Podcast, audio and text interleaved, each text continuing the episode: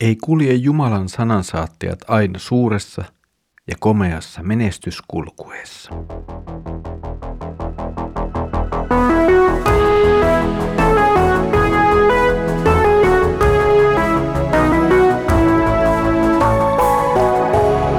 Kirjoitusten pauloissa. Tervetuloa taas mukaan Kirjoitusten pauloissa Raamattu-podcastin pariin. Minä olen Mikko ja katselen teidän kanssanne yhdessä Markuksen evankeliumia. Edellisellä kerralla tarkastelimme tilannetta, jossa Jeesus lähettää apostolit matkaan kertomaan Jumalan valtakunnan saapumisesta. Ennen kuin Markus tulee takaisin tilanteeseen, jossa opetuslapset palaavat Jeesuksen luo, katsellaan hetki jotakin ihan muuta. Jo aikaisemmin luimme siitä, miten Johannes Kastaja oli heitetty vankilaan nyt sitten saamme kuulla, miten Johannes Kastajalle tuolla vankilassa lopulta kävi.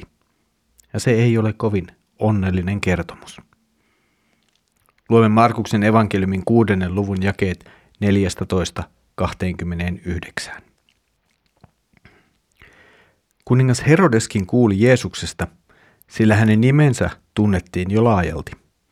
Ihmiset sanoivat, Johannes Kasteja on herännyt kuolleista – Siksi hänessä vaikuttavat nuo voimat. Toiset sanoivat, että hän on Elia, toiset taas, että hän oli profeetta, sellainen kuin profeetat olivat olleet.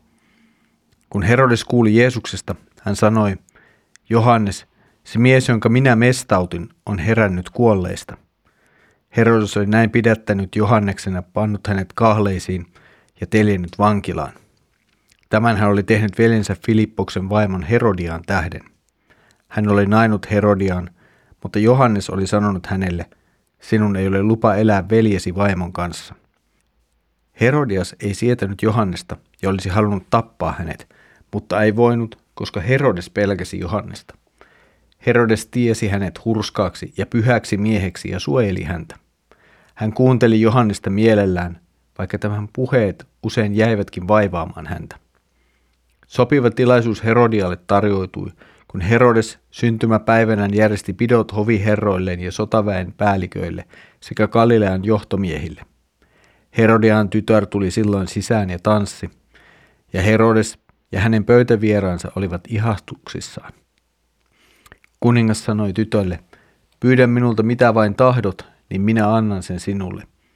Ja hän lupasi ja vannoi, mitä ikinä minulta pyydät, sen minä sinulle annan, vaikka puolet valtakuntaani. Tyttö meni ulos ja kysyi äidiltään, mitä minä pyytäisin. Äiti vastasi, pyydä Johannes Kastajan päätä. Tyttö kiiruhti heti takaisin kuninkaan luo ja sanoi, tahdon, että annat minulle nyt heti vadilla Johannes Kastajan pään.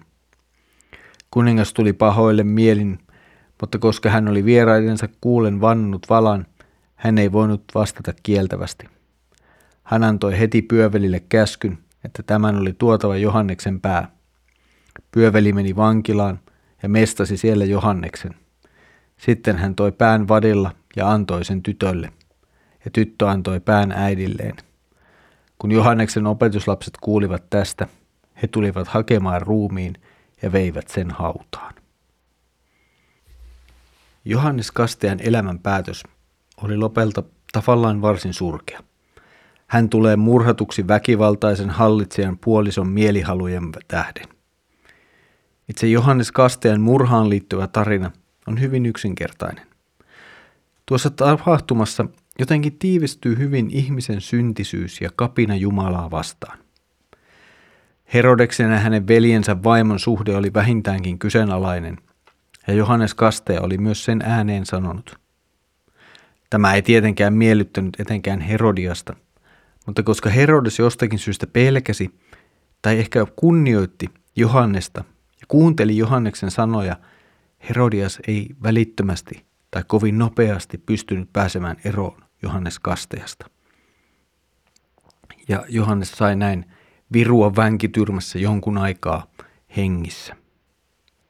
Sitten kuitenkin Herodialle, jota Johannes Kastean puheet tuntuivat vaivaavan ehkä jopa Herodesta enemmän, tuli mahdollisuus päästä eroon Johanneksesta lopullisesti, ja tämän mahdollisuuden hän sitten käytti tehokkaasti hyväkseen. Johannes Kasteja tulee mestatuksi. Markus kuitenkin asettelee tekstissään tapahtumat mielenkiintoisesti. Hän itse asiassa ensin kertoo kokonaan toisesta tapahtumasta, jossa Herodes toteaa mestauttaneensa Johanneksen, ja vasta sitten kerrotaan tarina siitä, miten Johannes tuli murhatuksi. Mutta näillä ensimmäisilläkin sanoilla ja jakeilla on aika syvä sanoma. Ne käsittelevät sitä, miten ihmiset ymmärsivät Jeesuksen ja Johannes kastean. Kuningas Herodes kuuli ihmisten kommenttia Jeesuksesta. Nämä kommentit tulivat Herodekselle sen jälkeen, kun hän oli jo surmauttanut Johannes kastean. Herodes itse ei ymmärtänyt, kuka Jeesus on, vaan luuli Johannes kastean nousseen kuolleista. Voimme kuvitella, että tällainen on ollut Herodekselle varsin kauhistuttava ajatus, koska hän oli itse nähnyt Johannes Kastean katkaistun pään vadilla. Ihmisten käsitykset Jeesuksesta vaihtelivat, mutta tässä jaksossa esitetyillä käsityksillä on yhteinen tekijä. Ja se on se, että ne kaikki liittyvät jollakin tavalla vanhaan testamenttiin ja sen lupauksiin tulevasta Messiasta, tulevasta pelastajasta. Ihmiset eivät ymmärtäneet, kuka Jeesus on, mutta samalla he hapuilevat kohti oikeaa vastausta. Johannes Kastajan kuolema on kuitenkin keskeinen merkki ja viesti Markuksen kertomuksessa. Se toisaalta kertoo siitä, että vanhan testamentin profeettojen aika on nyt lopullisesti ohi ja uusi aika on alkamassa. Samalla teksti sijoittui paikkaan, josta seuraa Jeesuksen hyvin merkittävä profetaalinen teko, eli viiden tuhannen miehen ruokkiminen. Tuolla teolla Jeesus osoittaa, että hän on se luvattu Mooseksen kaltainen profeetta, jonka tuleminen on ennustettu ja luvattu jo Mooseksen kirjoissa. Johanneksen kohtalo myös enteilee sitä kohtaloa, jonka myös Jeesus itse joutuu lopulta kohtaamaan. Kuten moneen kertaan vanhassa testamentissa, profeetat joutuvat vaikeuksiin ja jopa menettävät elämänsä, koska ovat toimineet Jumalan tahdon mukaan. Näin kävi myös Johannes Kastealle. Näin tulee käymään Jeesukselle.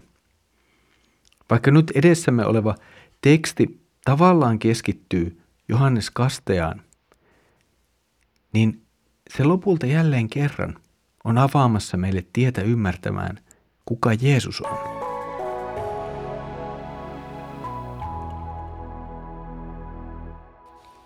Tekstimme alussa ihmiset kommentoivat käsityksiään Jeesuksesta. Vähän samanlainen pohdiskelu käydään kertomuksessa myöhemmin, kun Jeesus kysyy tätä asiaa opetuslapsiltaan.